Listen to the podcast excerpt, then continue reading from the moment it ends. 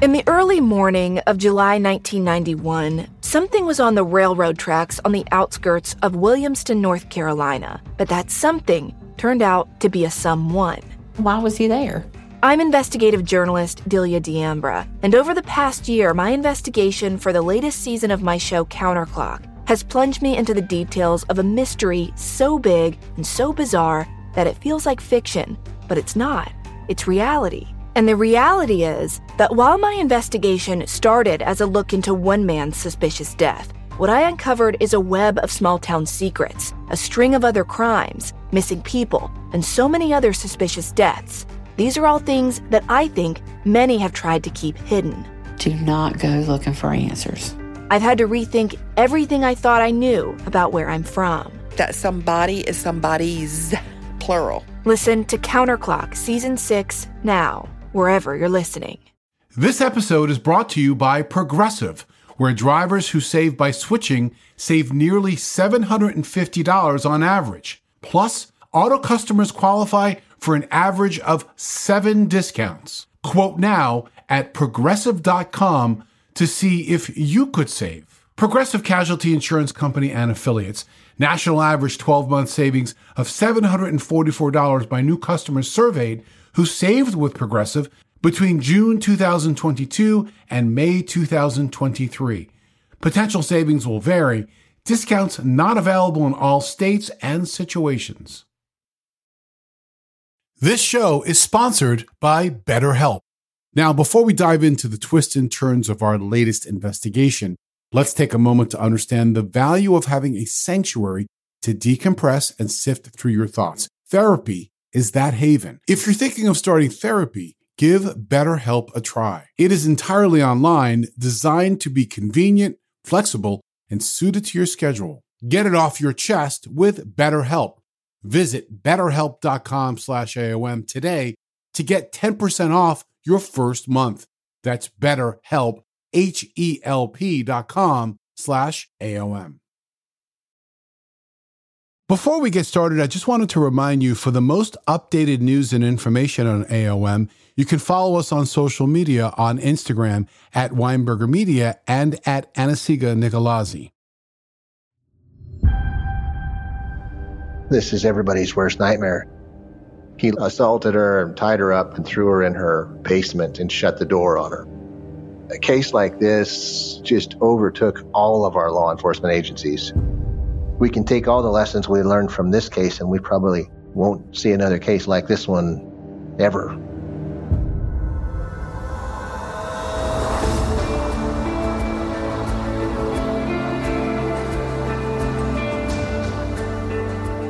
I'm Scott Weinberger, investigative journalist and former deputy sheriff. I'm Anna-Sigga Nicolazzi, former New York City homicide prosecutor and host of Investigation Discovery's True Conviction. And this is Anatomy of Murder.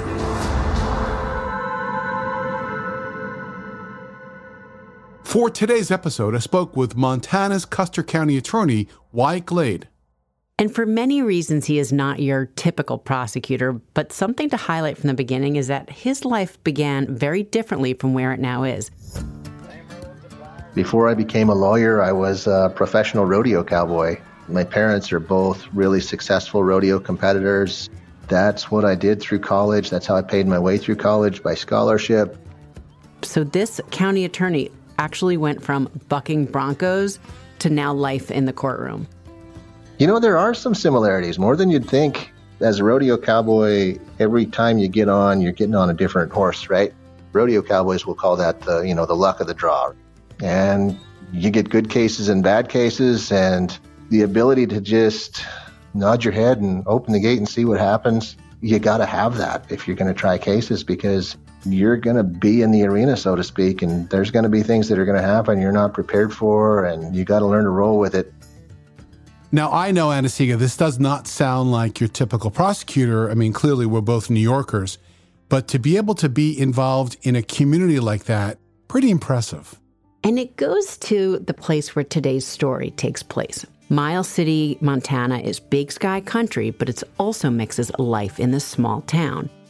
We were there in January of 2020 for an episode of our show True Conviction. We also had an opportunity to spend time with Wyatt Glade himself for that episode. In fact, if you go to our Instagram account, we've posted a few behind the scene pictures of our time there.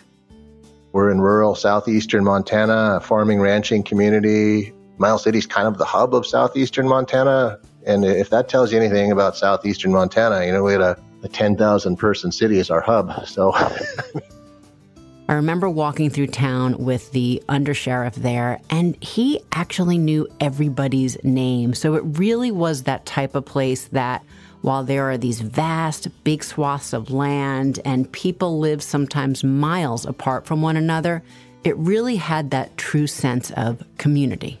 And on December 14th, 2013, a homicide would test their manpower, their skill, and their limits. That small town department was thrown into high gear when a call came in that morning about an abduction of a woman named Helen Martin. Because of the nature of the case, I became involved immediately at the investigative level. The call comes into 911 detailing the abduction of an elderly woman who had been tied up in her own home. She was able to break free and make it over to a relative's home. The victim was 84 year old Helen Martin, a longtime resident of Miles City, and she lived in that home with her 78 year old husband, Ed. I would describe Helen as the quintessential grandmother. You know, what you see Helen, she looks like a just a sweet little lady.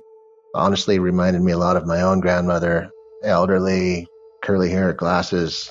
Just the the picture of someone you would not want to have go through something like this.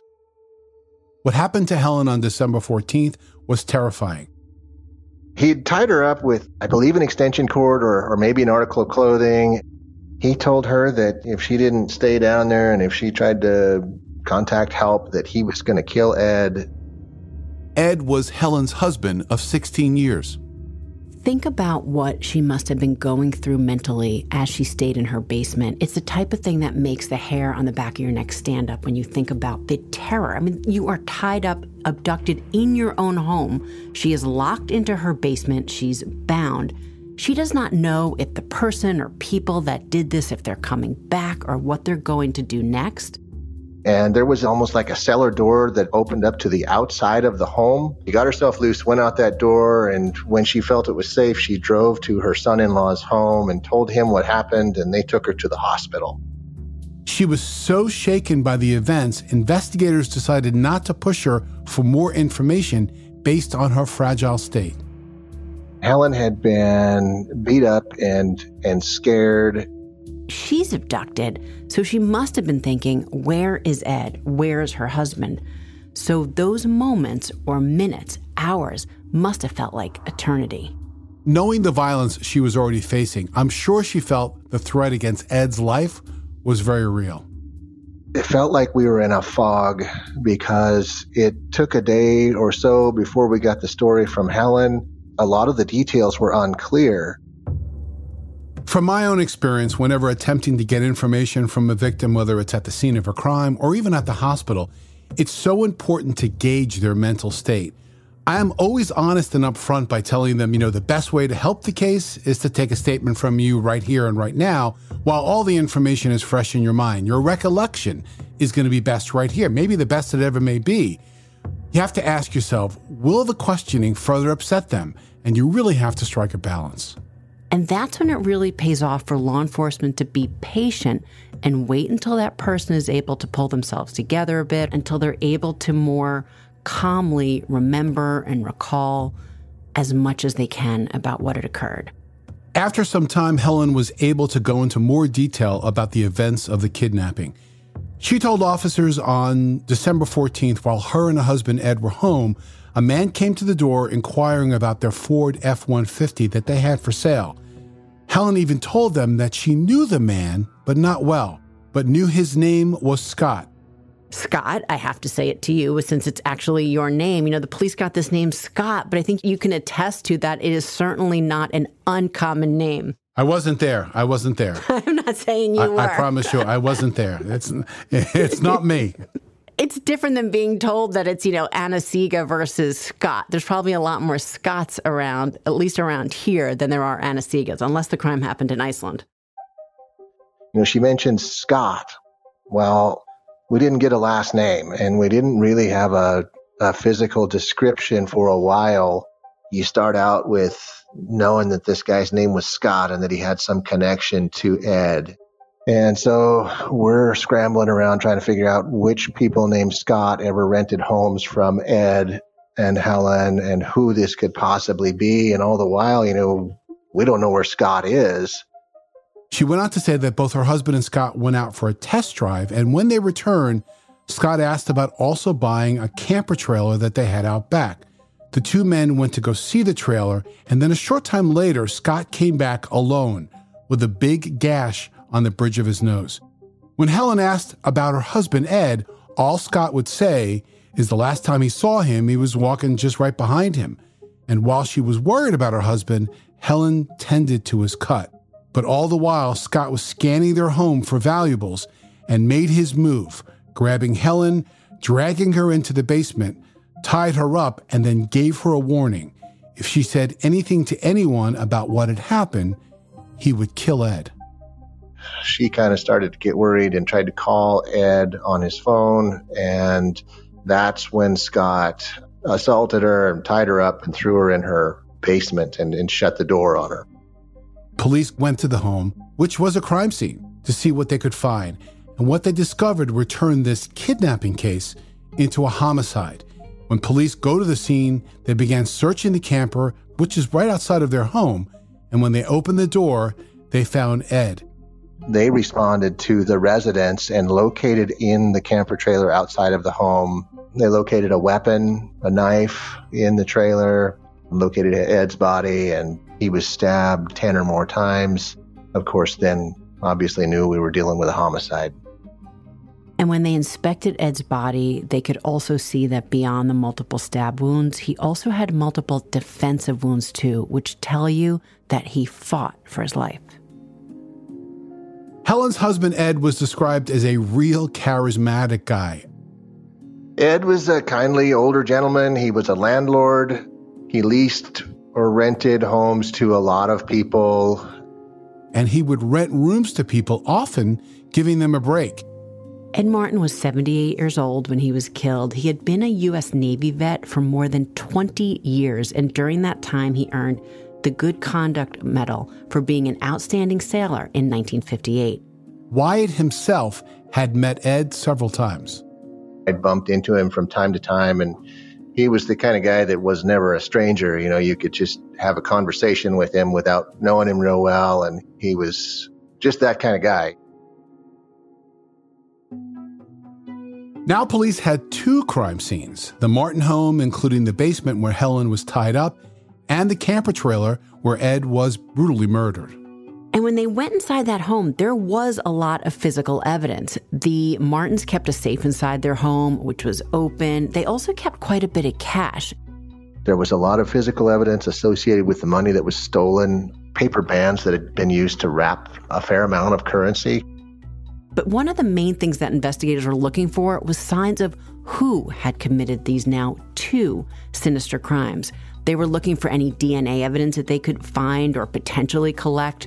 And they also were looking in particular around a sink area.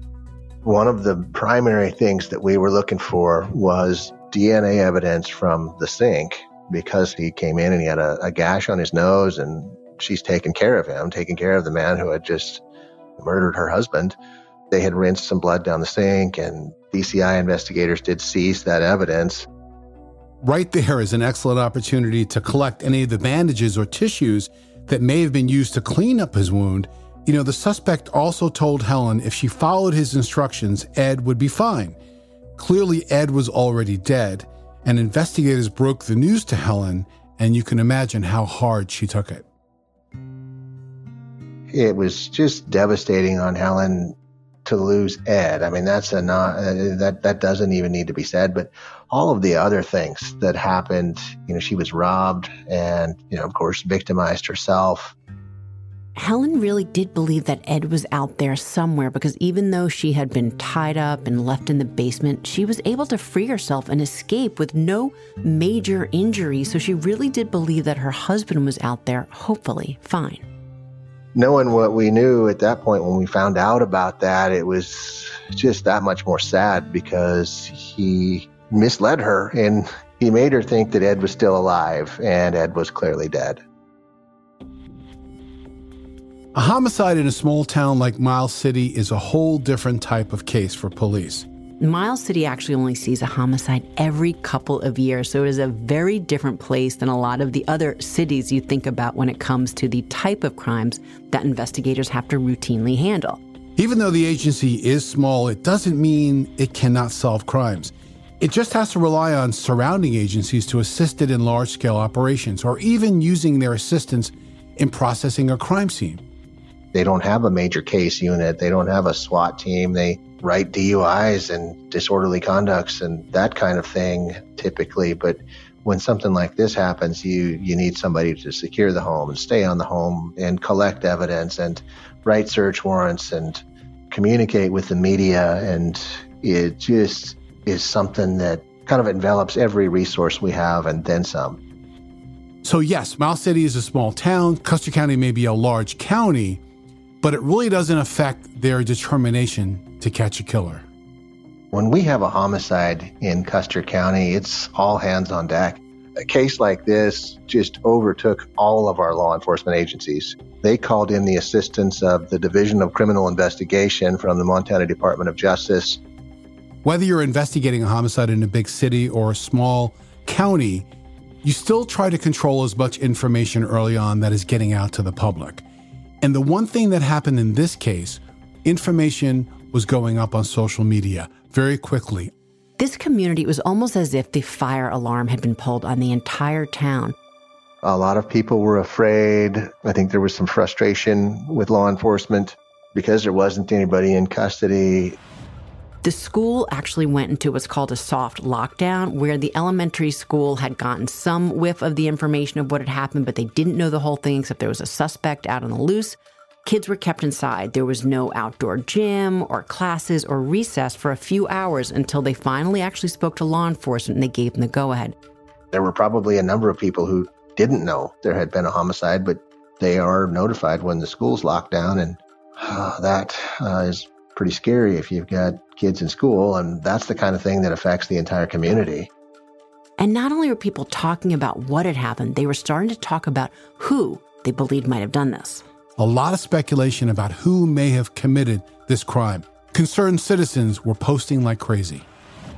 The social media was going nuts everybody was throwing different theories around on social media, and some of that was monitored by law enforcement officers. And I think it might have led to some conversations with people about the night of the murder. Police are racing to find a break in this case. Whoever did this had a critical head start, and because it took them a while to get the information from Helen, and police are anxious to find this person and get him off their streets. But the break that they get doesn't come via the police. One of the hospital staff showed Helen a photograph from social media, and she said, "Absolutely, that's that's the guy. That's the one who did this." And you would think that getting identification from the victim would help this case, but in this case, it actually hurt.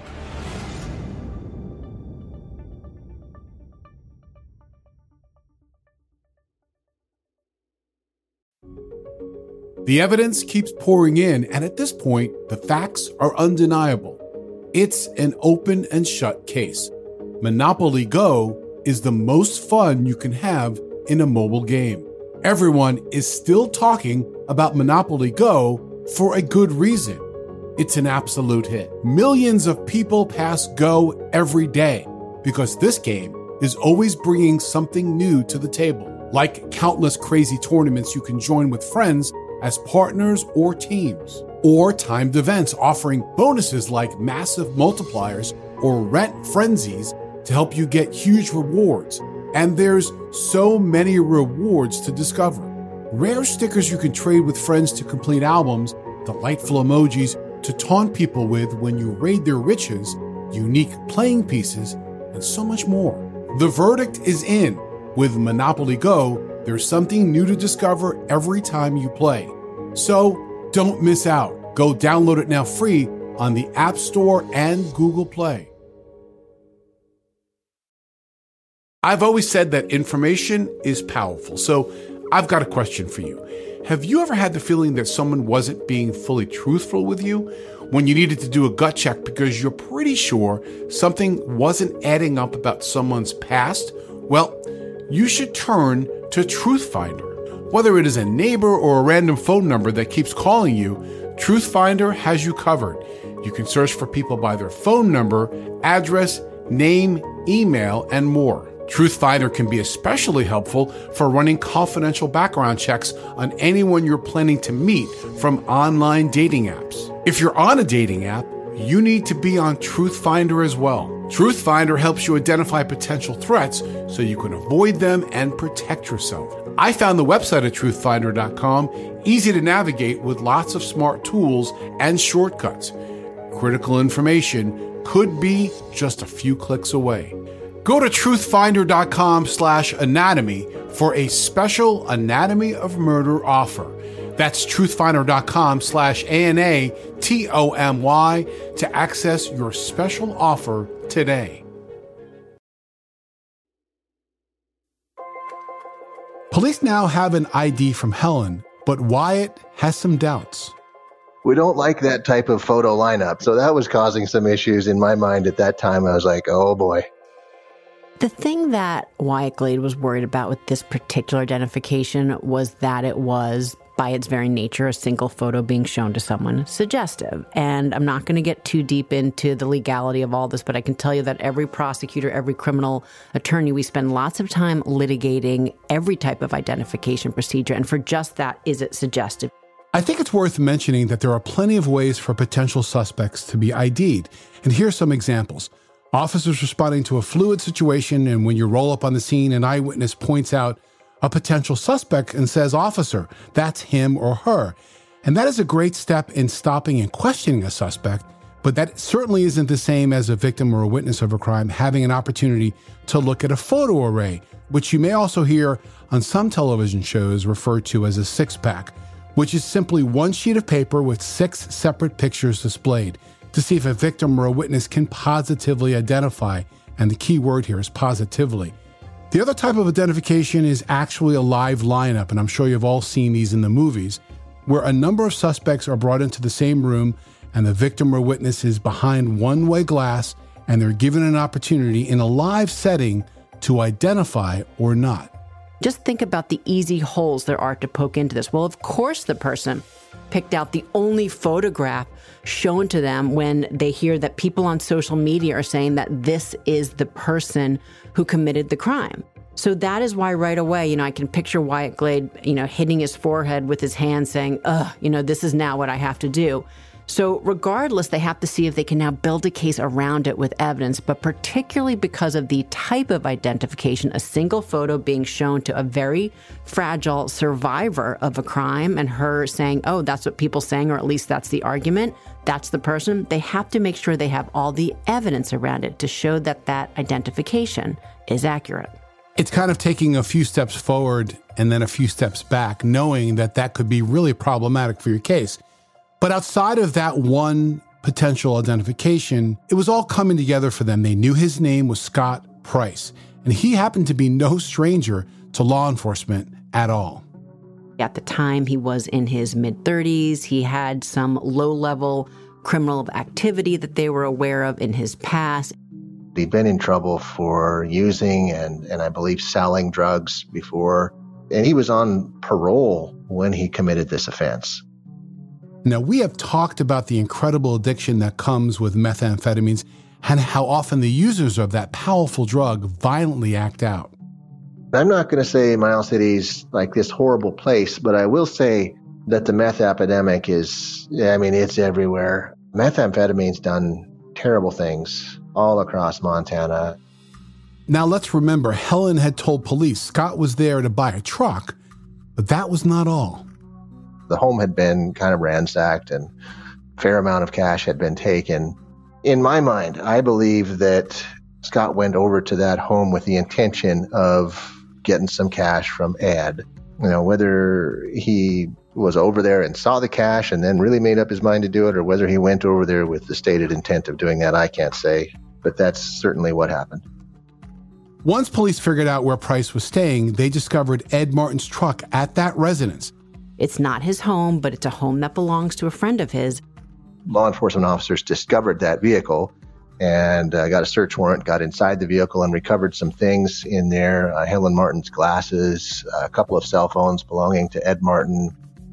And so, you know, when I first thought about the truck, I was like, well, where does that really get us? Because everything inside, at least at that point, belongs to the Martins. But it's where it's found that is the piece that starts to build this evidentiary case against him. The truck was at the home of Price's friend, Jacob Edlund who said that Scott had been staying there and that he left to go stay in a hotel that night. I believe it was Monday night. Scott left to go meet Ed, and Jacob said he stayed home to watch Monday night football. And we know that it's the very same night that the truck goes missing, that Helen Martin's abducted, and we know that it's not long after that before her husband is now found. So it is where it is found that there is no reason for it to be there unless it's connected to Price. Police also found droplets of blood. And while those other items may have been there and could only be circumstantial evidence in a case, the blood showed them, in a sense, that it could be tied back to the suspect who brought that vehicle to Jacob's house. However, while they find these items, what they still don't know is where is their suspect. He's nowhere to be found, and he's still out there. But something else happened with the interview of Jacob Edlin. He directed them to two women that Price had spent time with that night and had flashed a lot of cash to buy methamphetamines. Shelby and Katie were friends. Katie had interacted with Scott that night, and my impression of what had gone on is that Scott was really needing to buy some drugs. He needed some meth. So, where can you find the money? It's either finding cash laying around or knowing who might be an easy target to go get the cash needed to get that drug. Now, this is not a new ruse for criminals to rip people off. Often, they'll breeze through things like Craigslist or classified ads looking for people who are selling items, or criminals will advertise an item for sale themselves that actually doesn't exist, knowing the person who's coming to buy them has cash, looking to rob them. Now, while police couldn't find Price, they did find both Shelby and Katie, and they spoke with them about their interactions with Price after what we now know is the abduction of Helen Martin. That's about the time that he went over to Ed and Helen Martin's home and came away from there with a fair amount of money. I want to say around $4,000. And they started to help piece together the timeline and they made very clear that Scott had given Katie $700 to go out and buy that narcotics of methamphetamine. They then rendezvoused at the motel here in Miles City. Somebody paid cash for a room for Scott, and he and Katie stayed there. They believed that he had left the next morning, which would now be a Tuesday, and that would have been the 15th. And it's probably by the 17th or 18th before the police actually know who they're looking for. At this point, police are still a few days behind Price, but things are about to change. Seven days after the brutal killing of Ed Martin, police would hear about two other crimes in a county far away. Could they be related to this homicidal crime spree?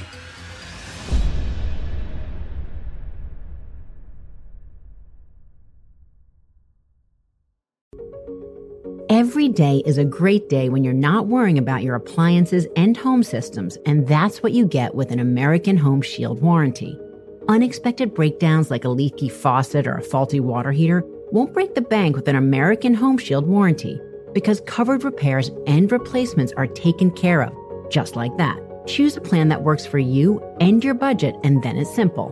When a covered item in your home breaks, contact American Home Shield and their trusted and qualified pros will fix or replace it based on the coverage limits in your agreement.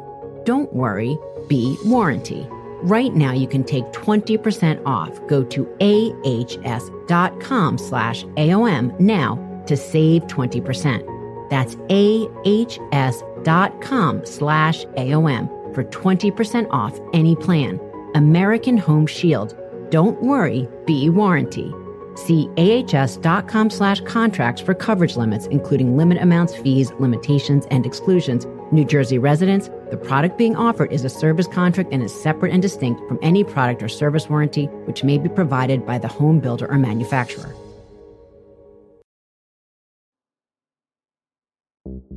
Police were desperate to find the whereabouts of Scott Price. The last place anyone had seen him was back at a Super 8 motel in Miles City. An incredible break in the case came when two state agents from the Department of Criminal Investigation, Marvin Dahl and Anthony Poplar, received words about other crimes that were being committed in another county of Montana. The first offense was an attack on a woman who we will call Jane Doe for today's purposes. She had just finished shopping, walked to the trunk of her car, and placed the groceries in that trunk. And as she walked to the driver's side to get in, she noticed a man standing outside of a dark colored Honda, which was parked right next to her car. And she asked, and he did step out of the way. She put her groceries in and entered the car. As she got into her car, turned towards the passenger seat to place her purse down on the seat, he attacked her with a knife and stabbed her several times and she screamed at him to stop. And after several stab wounds, the man stepped back, went into his car, which was being driven by an unknown woman, and the pair slowly drove off. And another person in the parking lot came to assist and took photos of the vehicle. The victim was able to get a number off of a paper tag on that dark Honda. She was also able to get medical attention. This is a crime that sounds almost nonsensical, right? I mean, why? And so brutal. It didn't take too long until police discovered the identity of that attacker and his accomplice. That attacker was Scott Price, and his accomplice, a woman by the name of Sarah McKnight. Across town, Missoula police were responding to the reports of a gruesome homicide at a local motel. He went in the hotel and somehow caught Lonette Keener in a room that she was going to be cleaning, and he killed her, left her face down in the bathtub.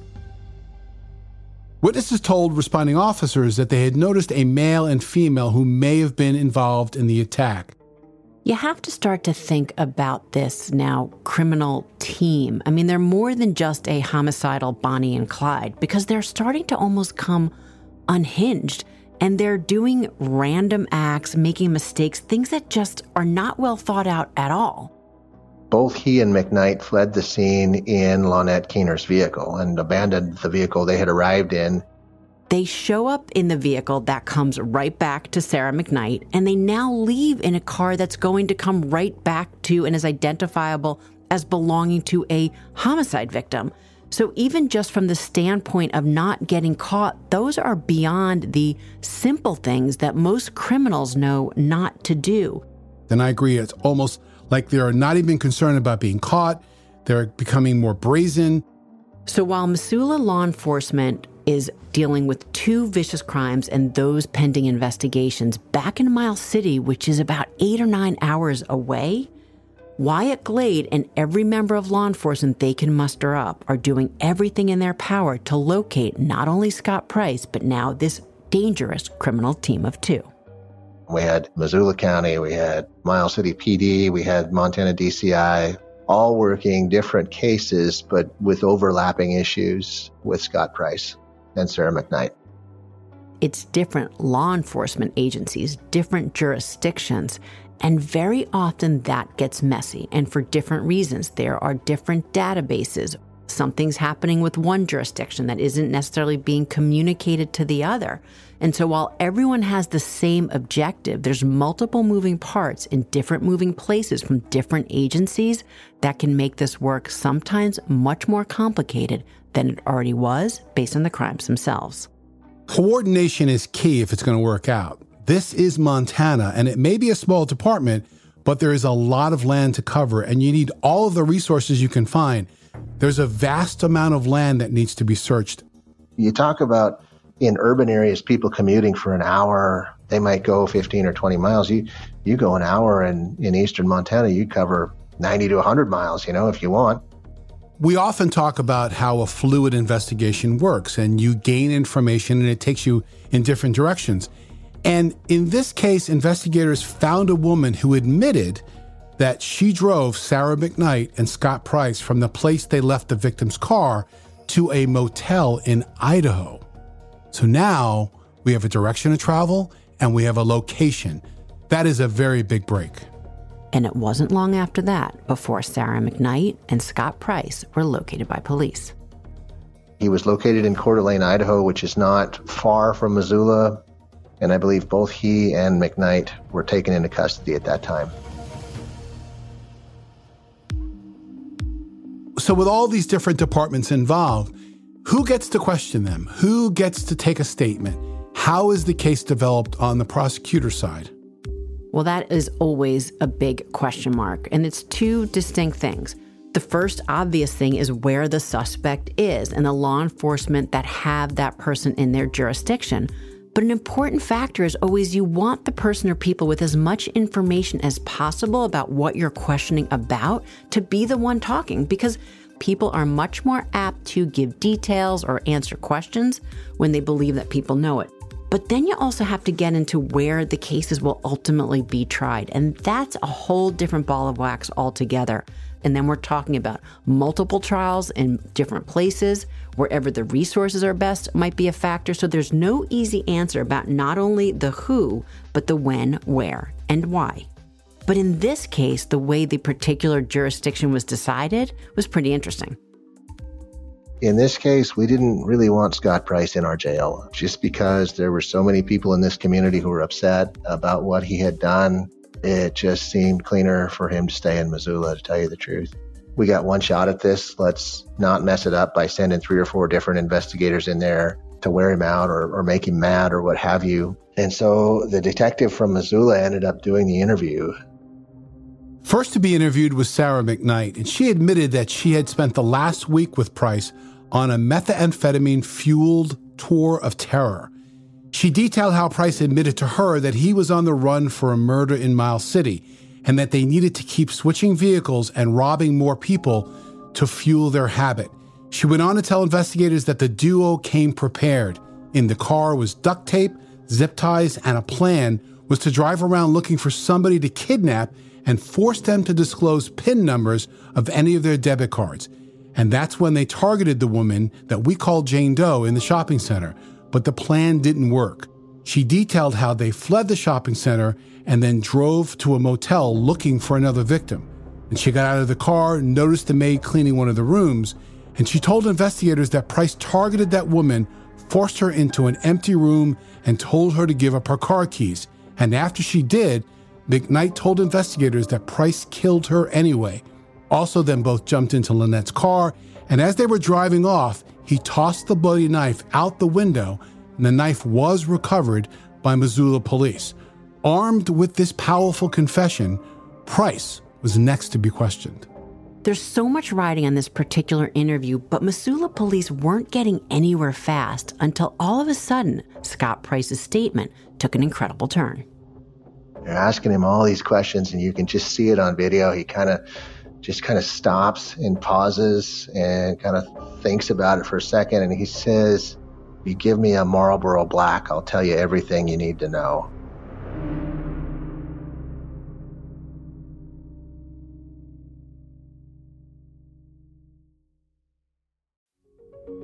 Busy parents have enough on their plates without adding your children's homework to the list as well. IXL is an excellent resource for homework help which is especially nice for parents who are rusty on school info themselves, and methods have changed over the years too. IXL Learning is an online learning program for kids. It covers math, language arts, science, and social studies. It's designed to help them really understand and master topics in a fun way with positive feedback. And you get one site for all the kids in your home, pre K to 12th grade. There's a reason why IXL is used in 95 of the top 100 school districts in the US. Backed by research, kids using IXL are scoring higher on tests. From studies done in almost every state in the country, the kids who at IXL are consistently doing better. If your child is struggling, this is the smartest investment you can make. A month of IXL costs less than an hour of tutoring, so now you can get your child the help they need at an affordable price. Make an impact on your child's learning. Get IXL now. And Anatomy of Murder listeners can get an exclusive 20% off IXL membership when they sign up today at ixl.com slash anatomy. Visit ixl.com slash anatomy to get the most effective learning program out there at the best price.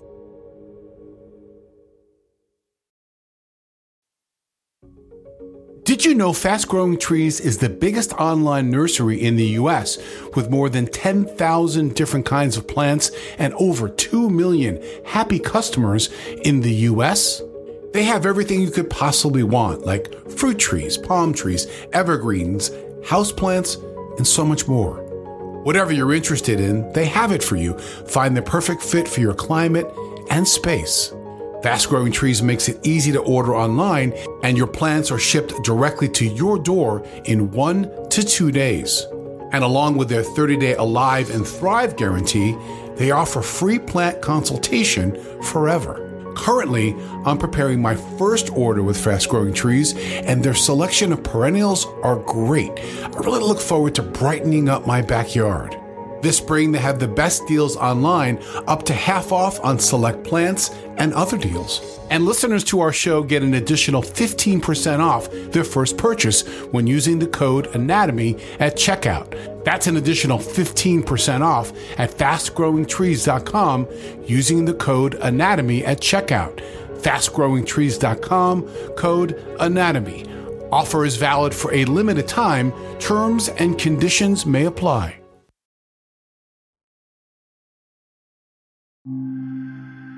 They gave him a cigarette, let him go outside and smoke, and he came in and told the whole story. When Scott Price opened up, boy, did he have a story to tell, and he laid out that entire story for Missoula police.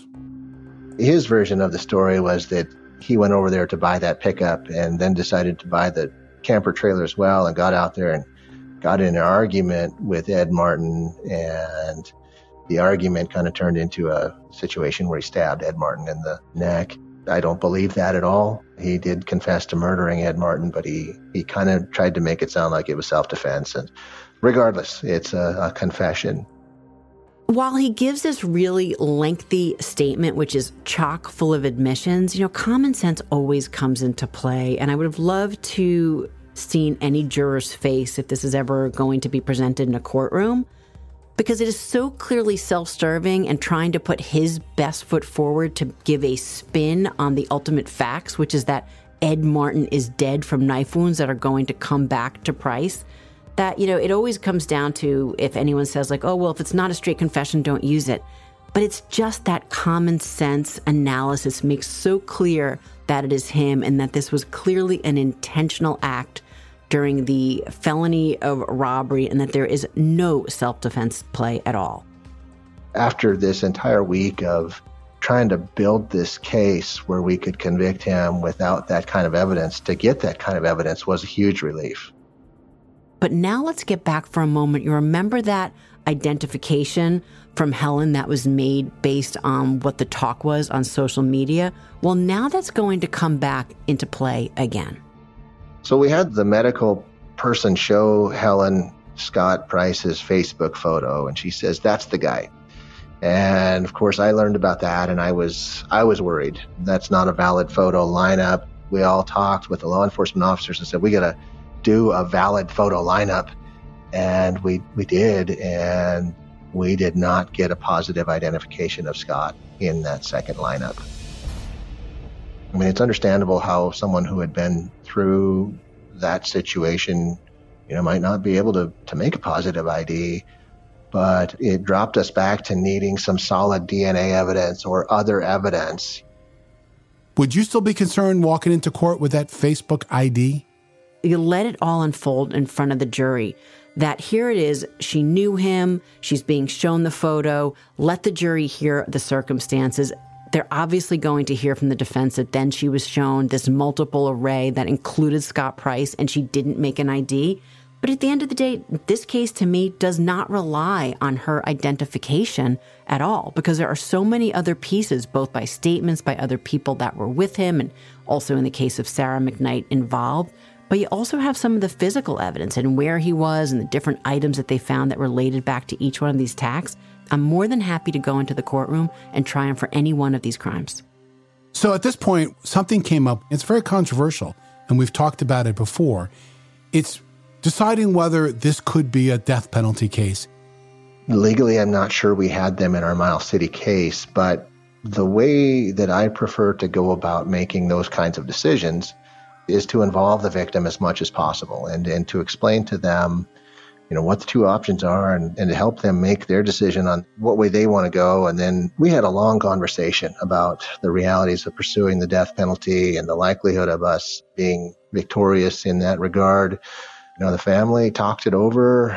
I talked it over with them and ultimately they decided they did not want to pursue the death penalty and so we did not Ultimately, there was no trial in this case, and Scott Price pled guilty and was sentenced to life in prison with no chance of parole in Missoula County Court. During the conversation with Wyatt, he brought up the topic of treatment versus conviction. And while we think it is a discussion for another day, we wanted you to hear his take as the Custer County District Attorney this is everybody's worst nightmare. You know, you got somebody who's been through the system and supposedly we're protecting people from these types of crimes with the criminal justice system. Of course, it's not perfect and it doesn't work all the time. I think the only thing you can do is, is try to front load the services to the people who are suffering from methamphetamine addiction. And unfortunately, the only real effective way or the most effective way we have of doing that is through the criminal justice system things like treatment court to work through treatment and relapse and, and probation. And you can't incarcerate everybody. That's the simple solution, that is just not workable. In researching today's story, I reached out to one of my contacts at the DEA, which is the U.S. Drug Enforcement Agency, who told me something startling. To date, while much of the focus, including law enforcement, has been on heroin, fentanyl, and opioids, drug cartels have shifted that focus they're having a field day. It is clear the United States has become the methamphetamine consumption capital of the world. 50% of all global seizures by law enforcement occur right here in the US. That is half. A bad recipe for a likely spike in drug fueled violent crimes, including homicide. One article that I read about this case really said a lot to me, and they called this a meth fueled cross state crime spree. But at the end of the day, it was one person helped by others that caused all this damage in the end. And there were so many lives that were impacted by the choices made and the crimes committed on those days. There was a 68 year old woman stabbed the motel worker Loretta Keener, whose car was stolen and she lost her life. There was Helen Martin, who was locked in her basement, and Ed Martin murdered outside his home. And at the end of the day, I think I just come out with this. Maybe we all just take a moment and just think to ourselves how, if at all, can we do something to make all of this stop?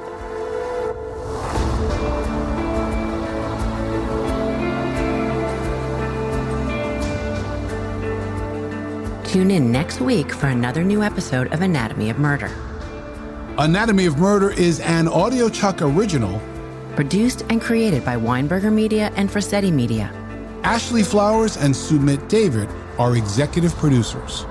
This episode was produced by Phil Jean Grande. So, what do you think, Chuck? Do you approve? Want the same expert advice you get from the pros in the store while shopping online at discounttire.com? Meet Treadwell, your personal online tire guide that matches you with the perfect tire for your vehicle. Get your best match in one minute or less with Treadwell by Discount Tire. Spectrum One is a big deal. You get Spectrum Internet with the most reliable internet speeds, free advanced Wi Fi for enhanced security and privacy, and a free Spectrum Mobile Unlimited line with nationwide 5G included, all while saving big. For the big speed, big reliability, and big savings you want, get Spectrum One. Just $49.99 a month for 12 months. Visit spectrum.com slash big deal for full details. Offer subject to change, valid for qualified residential customers only, service not available in all areas. Restrictions apply.